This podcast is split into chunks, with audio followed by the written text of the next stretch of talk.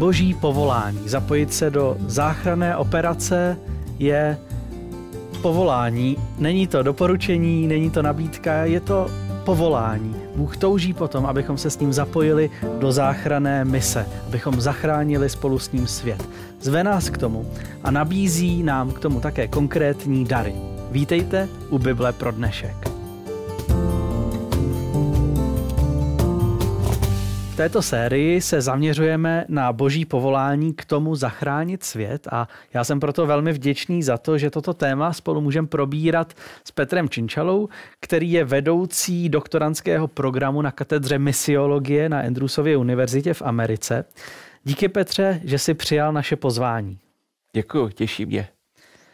Bůh nás jako své učedníky povolává na cestu víry. Čteme o tom všude v Bibli. Bůh povolal Abrahama, Abraham se vydal na místo, o kterém nevěděl kam jít a stal se požehnáním pro národy. Eh, Bůh povolal Mojžíše. Mojžíš se vydal z Egypta do zaslíbené země. Ježíš povolal své učedníky. Učedníci se vydali do celého světa, aby šířili tu úžasnou novinu o Ježíšově z mrtvých vstání. To je jedna rovina, vydat se někam, ale možná někdy je mnohem důležitější, abychom zůstali tam, kde jsme, že Bůh nás povolává do místa, kde jsme, kde rozumíme, známe kulturu, znám, známe řeč a nemusíme rovnou vycházet do celého světa. Já bych možná na začátek přečetl velmi známý příběh, kde uh, ta potřeba uh, mluvit k ostatním jejich jazykem, aby tomu rozuměli, začíná. Je to příběh o babylonské věži, všichni ho dobře známe. V Genesis v 11. kapitole se píše Celá země byla jednotná v řeči i v činech. Když táhli na východ, nalezli v, žem, v zemi Šineáru pláň a usadili se tam. Tu si řekli ve spolek, nuže, nadělejme cihel a důkladně je vypalme. Cihly měly místo kamene a asfalt místo hlíny. Na to řekli, nuže, vybudujme si město a věž, jejíž vrchol bude v nebi. Tak si učiníme jméno a nebudeme rozptýleni po celé zemi. I sestoupil hospodin, aby zhlédl město i věž, které synové ličtí budovali. A o pár veršů později i rozehnali hospodin po celé zemi, takže upustili od budování města proto se jeho jméno nazývá Bábel, to je zmatek. Že tam hospodin zmátl řeč veškeré země a lid rozehnal po celé zemi. A tam to začíná. A lidé si chtějí udělat své jméno, nechtějí být rozptýleni po zemi, ale my už víme, že pícha předchází pád, babylonská věž padne, lidé jsou rozptýleni do celého světa a pro nás jako pro křesťany tady začíná potom ten nelehký úkol jít do celého světa a, a mluvit v odlišných kulturách, mluvit v odlišných kontextech, v řečích, eh, aby, aby lidé porozuměli, pochopili. Petře, jak moc je důležité, když já tedy s, eh, s tou zprávou Evangelia někam přicházím, abych znal místní kontext a abych dokázal provést nějakou tu kontextualizaci té boží zprávy pro specifickou skupinu. Tak, eh, mně se líbilo, jak jsi řekl, že je potřeba ale také být i v tom svém prostředí, působit, kde znáš ten jazyk, kde znáš ty zvyky.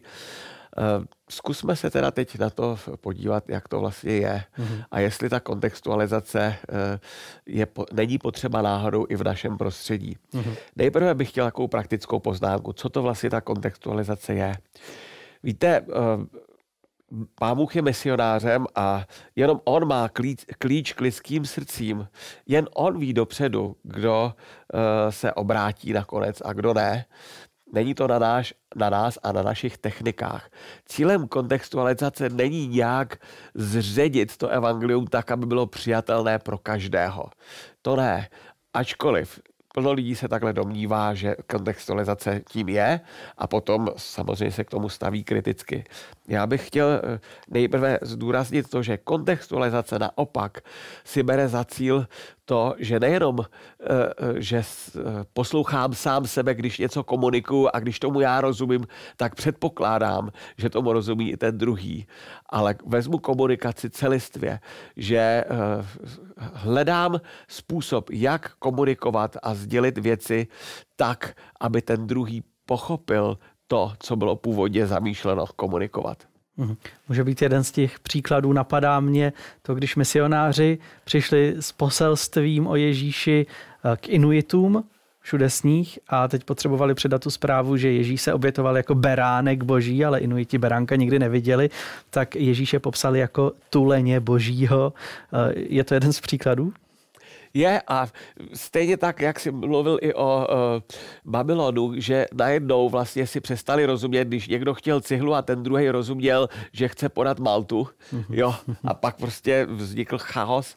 Myslím si, že to rozdělení svým způsobem přetrvává i do dneška a mhm. že to i nepřítel uh, zneužívá k tomu, aby lidé odmítali uh, zvěst evangelia, protože vlastně vůbec ani neví, o čem to je. Mhm. A kontextualizace organizaci je, že my jdeme, eh, uděláme extra krok, eh, anebo kroky k tomu, aby jsme představili eh, dobrou zprávu způsobem, který je pro lidi nejenom srozumitelný, jak jako logicky rozumově, ale který je může i chytnout za srdce. A teprve hmm. tehdy se můžou rozhodnout, svobodně samozřejmě potom, jestli to přijmou nebo ne. Hmm. A to asi vyžaduje i hodně odvahy vystupovat ze škatulek, kterým rozumím a vydávat se na území, abych dokázal předat tu zprávu nějak nově, aby tomu ostatní porozuměli. Ježíš o tom mluvil, když eh, vyprávěl a sděloval podobenství o rozsévači, eh, že eh, samozřejmě, když se to semenko rozsévá, takže zapadá potom na různé buď vedle cesty, na skálu, do do křoví, křoví hmm. a nebo na tu půdu, eh, která je živná a ve hmm. které může vzklíčit. Takže eh, ano, nebudeme teď tady mluvit o přípravě té půdy, to je zase další věc, ale chceme jenom říct, že to semenko, rozsívání toho semínka je, že komunikujeme způsobem, který je pro lidi uchopitelný, srozumitelný. Mm-hmm. Neznamená to ale, samozřejmě podle toho podobenství, že eh, v každý se obrátí. Mm-hmm. Takhle ne. A Petře, možná mohl bys nám dát kromě božího tuleně ještě nějaké další příklady, co to je kontextualizace? Uh, jak už jsme řekli, kontextualizace pracuje s kontextem a hledá způsoby, a to jsou nejenom slova, někdy procesy, různé příklady a modely, které pomohou představit lidem Boha takového, jaký je, aby to mělo logiku a aby to mohlo lidi chytnout za srdce. Jednou takovou specifickou skupinou jsou Češi. Mm. Ano. Já skoro okolností jsem na tohle téma před 20 plus lety uh, dělal výzkum a uh, moje doktoranská práce se tím zabývala, proč jsou Češi takový, jaký jsou. A uh, až potom v té praxi, potom těch deset let, který jsme trávili vlastně vně sboru a pracovali jsme s lidma zvenku, tak jsem mohl pochopit a mohly mi dojít některé věci a rád bych to tady uvedl jako příklad pro potřebu kontextualizace.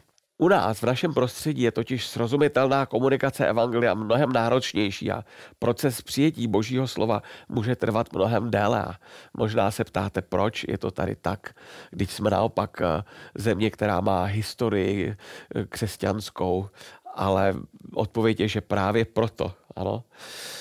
Vlivem dlouhodobých těžkostí totiž nakonec došlo v historii našeho národa k vleklému a složitému rozvodu s Pánem Bohem, ze kterého se dodnes náš národ celé nevzpamatoval. A máme-li tu analogii rozvodu vzít vážně, tak ani Pán Bůh ne, protože jeho láska je neměná a stále hledá cesty. Ale tenhle ten příměr mi přijde jako uh, velmi, eh, nechci říct jenom akutní, ale přiměřený k tomu, jak vlastně eh, ten kontext, ve kterém žijeme tady, eh, funguje. Mm. Když jsem byl na ulici před mnoha lety a dělali jsme výzkum, anketu mezi lidma, tak mě zaujalo, jak lidé odpovídali velice podobně, nezávisle na tom, jestli měli nějakou zkušenost s věřícíma, s Bohem, s církví, nebo ne. Jsou lidi, kteří třeba se vůbec s církví neměli šanci nějak setkat, nic negativního nebo nic. Jako jo. A když jsem se jich ptal, tak ta jejich odpověď byla, pábu, církev, proti církvi nic nemám, ale prosím, nezatahujte mě do toho. Jo, jakoby emoční blok. A během těch let e, spolupráce s lidma, e, my jsme třeba e, nejlepší jakoby užitek měli z vytvoření toho gospelového souboru, kdy mm-hmm. nevěřící lidi zpívali písničky, které byly v angličtině, to znamená, bylo to v češtině, zase tam nebyla ta bariéra toho religiozního textu, ale že ty písničky emo, emočně vyjadřovali vztah k Pánu Bohu, lásku k Pánu Bohu a pomáhali jim zažít Pána Boha, aniž by byli pod tím tlakem, že teď se musím rozhodnout, že budu věřit nebo ne, protože to se stalo jakýmsi tabu v naší společnosti. Byli vychovávaní, ty jejich rodiče měli ten zdvižený prst, tak jak já jsem to zažil, když maminka učila, abych neříkal sprostá slova, tak oni měli ten prst vstyčený a nemějte s církví nic společného. No tak pak jak hmm. můžeš dělat evangelizaci nebo misi, kdy přijdeš a otevřeš s, lidma, s lidmi Bibli a oni hned budou nadšení. Možná s tou novou generací, kterým se lidem věnuješ ty, už je to zase něco jiného, ale hmm. ti mý vrstevníci plus minus 10 let, tam to opravdu bylo velmi obtížné a těžké.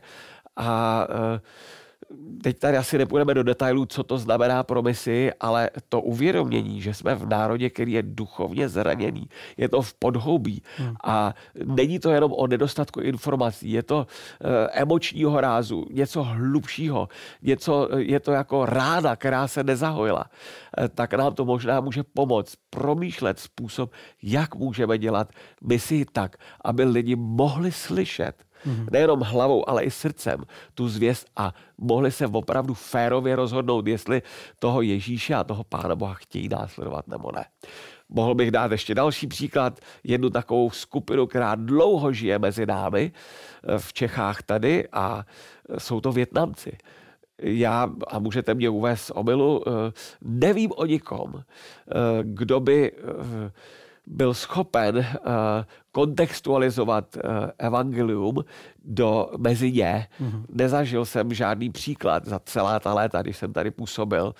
A říkám si, že je to téměř škoda, protože oni žijou v té své bublině, jsou mezi námi, my samozřejmě jsou určité žerty a tohle máme, vnímáme, jaké si stereotypy jsou vytvořené, ale uh, ta kontextualizace znamená, že najdu cestu k ním, mm-hmm. do, eh, pochopím, jakým způsobem oni přemýšlejí, co oni prožívají, jaké jsou jejich hodnoty, jaké jsou jejich starosti. A pak eh, v tom rozhovoru s nimi a v tom naplňování jakých těch jejich vnímaných potřeb se může objevit i ta zvěst, evangelia, protože pán Bůh po nás nechce jenom, abychom kázali, jak jsme už to řekli, to, to co nikoho nezajímá, jo, ale abychom právě naopak mohli přinést zvěst, která odpovídá na nejpalčivější potřeby lidí. Naštěstí můžu zase říct pozitivní příklad. Pán Bůh otevřel dveře mezi Rómy. V posledních letech se otevřely dveře a plno Rómů e, začalo vnímat Pána Boha e, jinak a mělo to na ně takový dopad, že se i ti jejich, protože oni mezi sebou mají takovou tu komunitu propojenější, než jsme my zvyklí. Takže se to šíří a je radost to sledovat.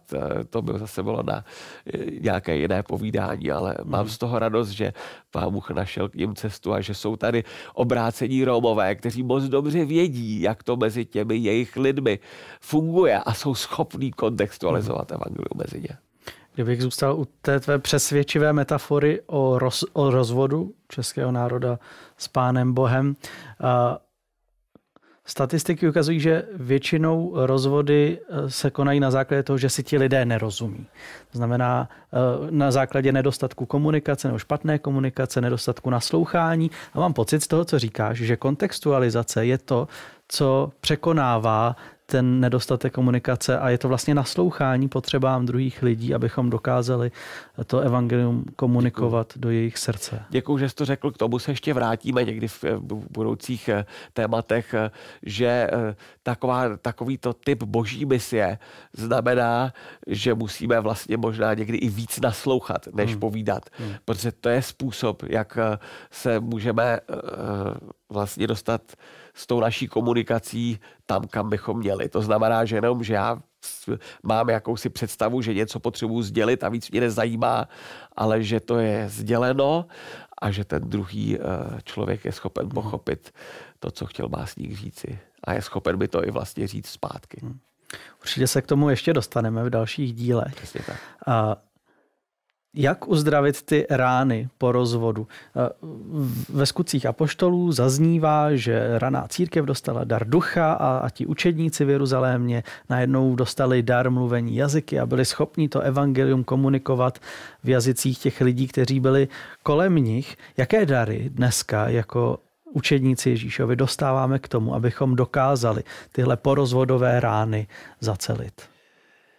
No tak to je zásadní otázka, která vyžaduje asi víc času, eh, ale zkusme se na to podívat z toho hlediska misie.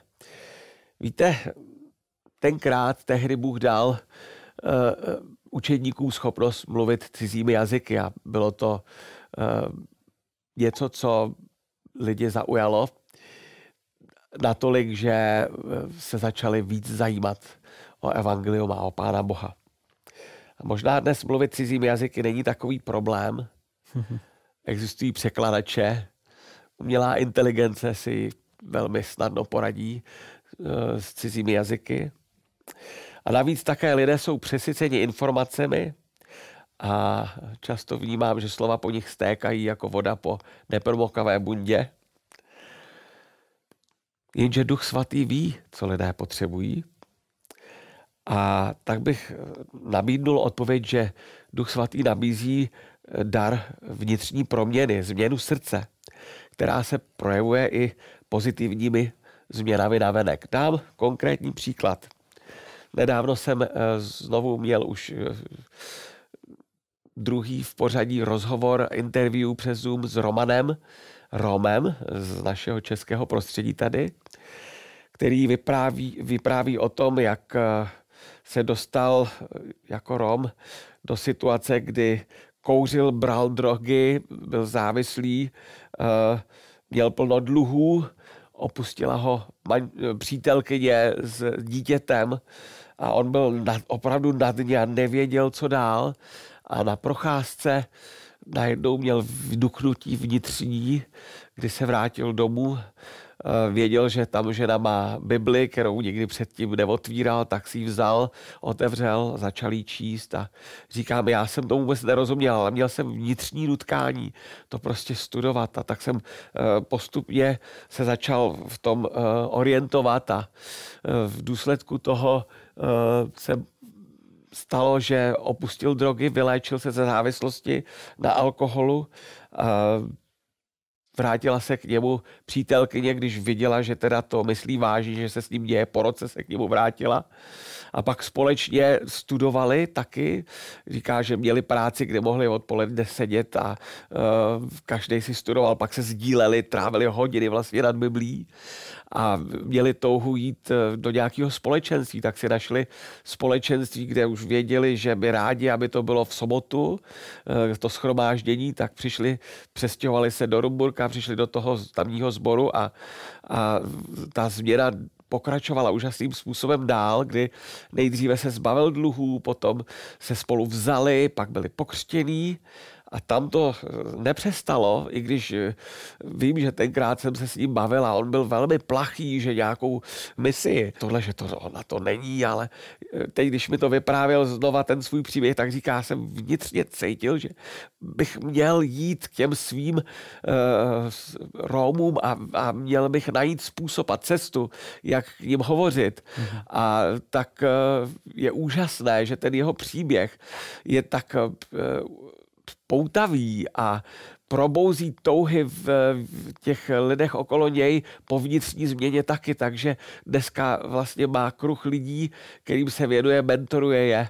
A sedm lidí bylo teď před pár týdny, no před pár měsíci pokřtěno. Eh, a je to úžasný, jak pán Bůh skrze ně pracuje i s dalšíma lidma, jak se probouzí mezi lidma zájem. Mm-hmm tak je to jako kdyby promluvili jazykem lidí, který mu rozumí a který v nich vyvolává tu touhu po mhm. evangeliu. Mm-hmm. A mám další příběhy, které bych mohl vyprávět. Nevím, jestli je to teď časově možné.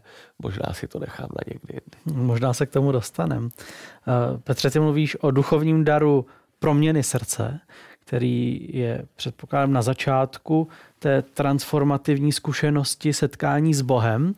A potom, když mě tohle eh, setkání s Bohem a s Boží vůlí vede dál a já naslouchám tomu, co pro mě Bůh plánuje a pouštím se do té záchranné operace, tak mě Bůh vybavuje konkrétními dary. Ty jsi zmiňoval dar jazyků, který, o kterém jsem přesvědčen, že dneska možná spíš, než abychom bádali o tom, eh, jak mluvit eh, cizími jazyky nebo andělskými, někdy se říká, že se mluví jako ve vytržení, tak možná to je spíš dokázat mluvit v konkrétním kontextu srozumitelně a relevantně, což je jeden z těch mnoha jazyků.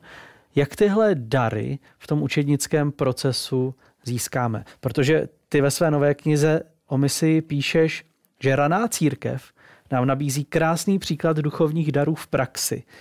Není těžké pochopit, proč její počet každým dnem rostl. Protože spolupracovali s Bohem. Jak můžeme spolupracovat s Bohem a přivlastňovat si ty uh, duchovní dary? No, duchovní dary to snad není nic neznámého. My tu eh, biblickou stať o duchovních darech známe, že duch eh, uděluje dary. Je to dokonce na třech místech v Bibli se o tom mluví. Je, dokonce se dá vypracovat i seznam darů, o kterých se tam hovoří. A uh, je zajímavé a zvláštní, že eh, ty dary úplně, že ten důraz na ně tak velký není. Já si vzpomínám, když jsem byl na teologickém semináři před mnoha lety v Praze, že kazatel pastor ve sboru tenkrát tam hovořil o duchovních darech. Pak jsme dokonce dostali eh, takový inventář, jakýsi dotazník, který jsme měli vyplnit a vyhodnotit a z toho nám vyšly, jaké máme duchovní dary. A vím, že to pro mě bylo takové zajímavé, že jsem se chtěl dozvědět vlastně, jaký já mám ten duchovní dar, ale musím říct, že ten, eh, ta následná práce nějaká eh, se už potom ne, neudála, jo? že jsem vlastně byl ponechán, ať si s tím dělám, co chci.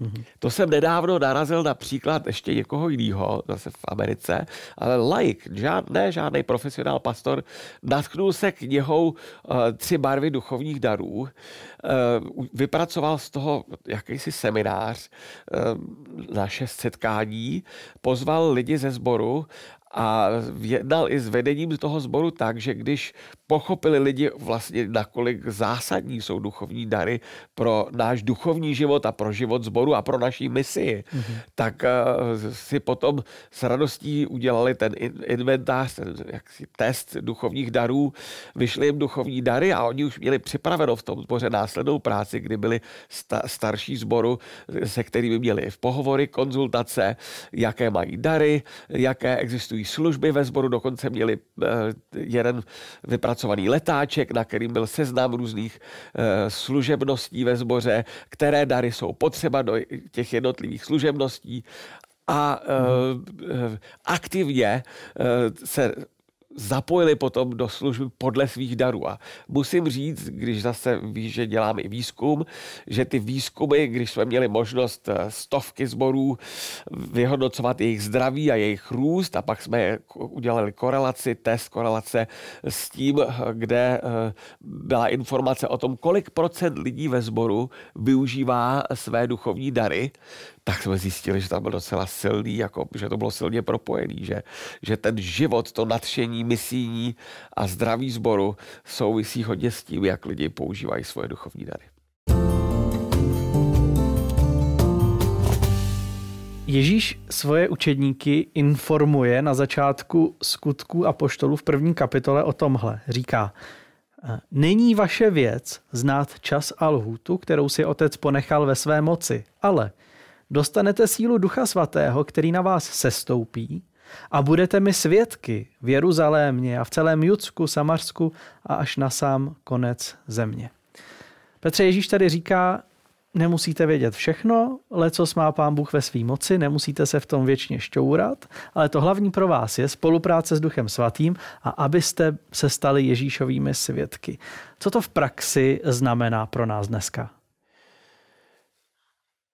Dobrá otázka, Pavle. Eh, nejprve chci říct, že eh, je potřeba najít určitou rovnováhu, aby jsme se nevykašleli na poznání mm-hmm. a vrhli se na působení božího ducha. To zase jsou na to jiné ano. kruhy, kde se tohle praktizuje do extrému až. Eh, Ježíš, když sděluje to svoje velké pověření, před svým odchodem říká, uh, učte všemu, co se vás naučila, nebo čiňte všechno, co se vám překázal. Takže je důležité, aby to, co se od něj dozvíme, aby jsme byli ochotní uvádět v praxi. A zachovávat všechno, co nám Ježíš přikázal, a to je předpokladem vlastně k tomu učednictví, že se stále něco učíme. A potom být svědkem v praxi, to je tedy ta tvoje otázka, mm-hmm. to si myslím, že je docela jednoduché, protože něco jsem prožil, být svědkem. Byl jsem svědkem něčeho. Bůh změnil moje životní hodnoty. A víc než bohatství, kariéra a pozemské radovánky mě naplňuje poslušnost Bohu a napojení na Ducha Svatého.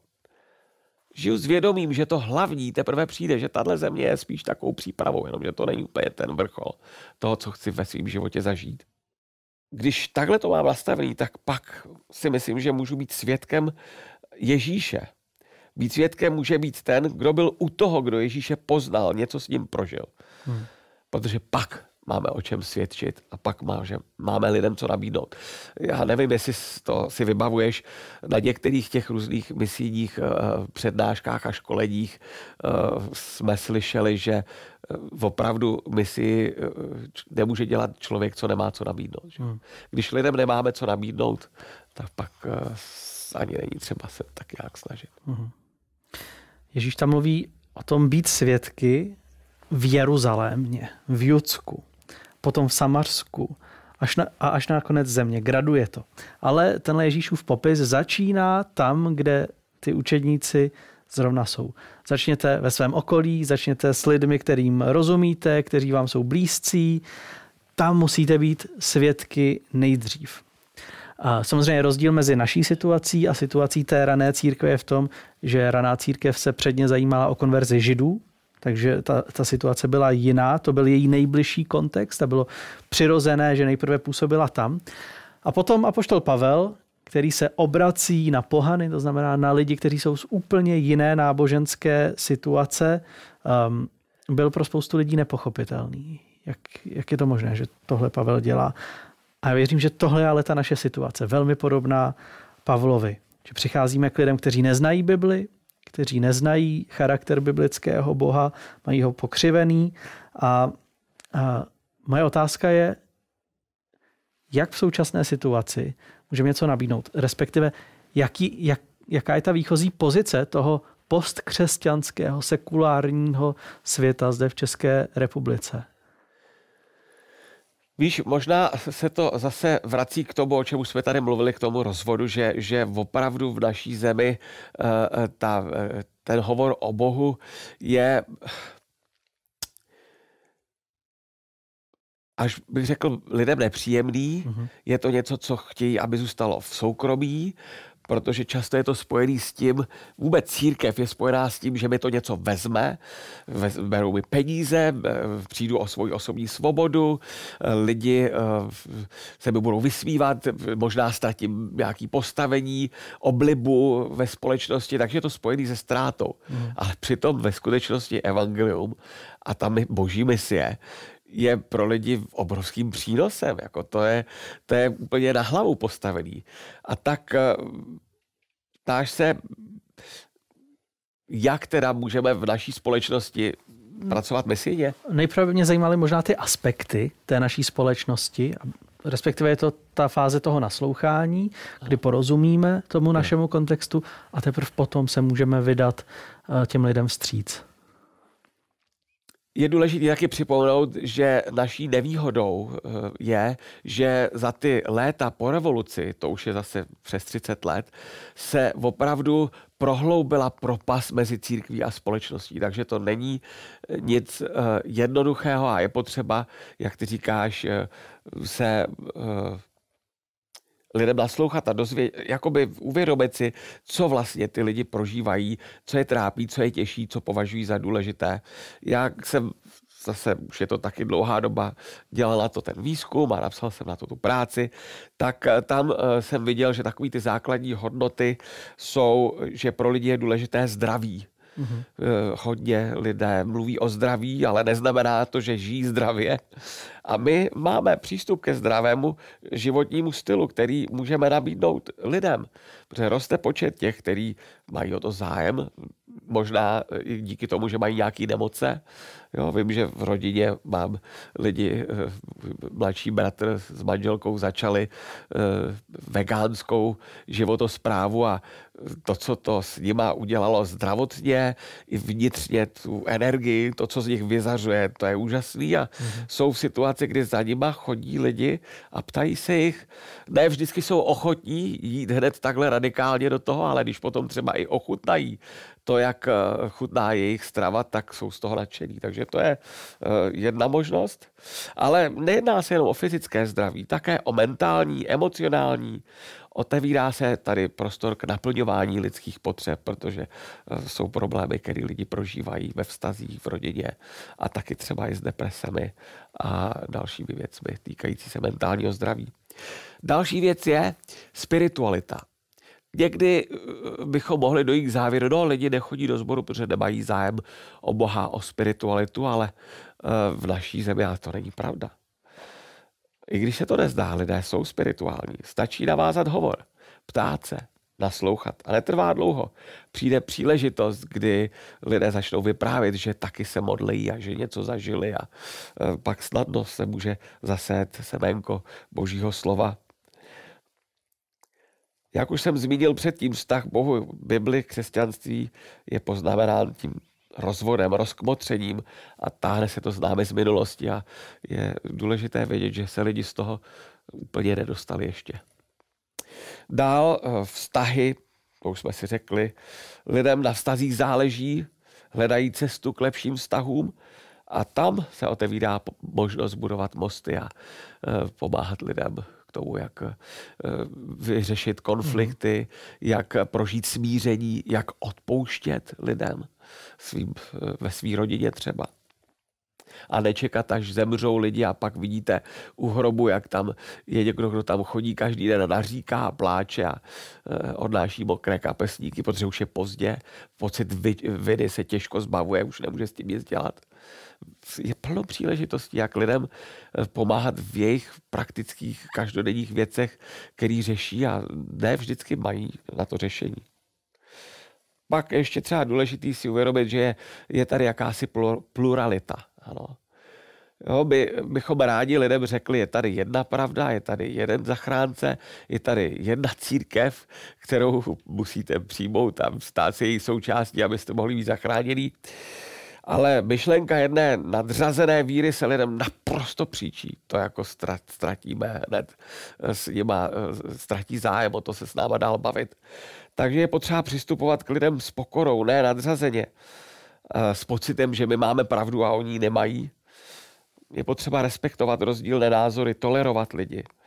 A než lidem vyvracet jejich názory, tak možná jim poskytnout příklad. Mm-hmm. Neverbálně jim ukázat, ale takhle to já mám a Eh, tebe to buď zaujme nebo ne a nechat na Pánu Bohu a na jeho duchu, aby klepal na dveře lidských srdcí. Hmm. A tak bych mohl ještě pokračovat dál, ale eh, nevím, jestli ještě tebe něco napadá, co jsou nějaké základní hodnoty tady.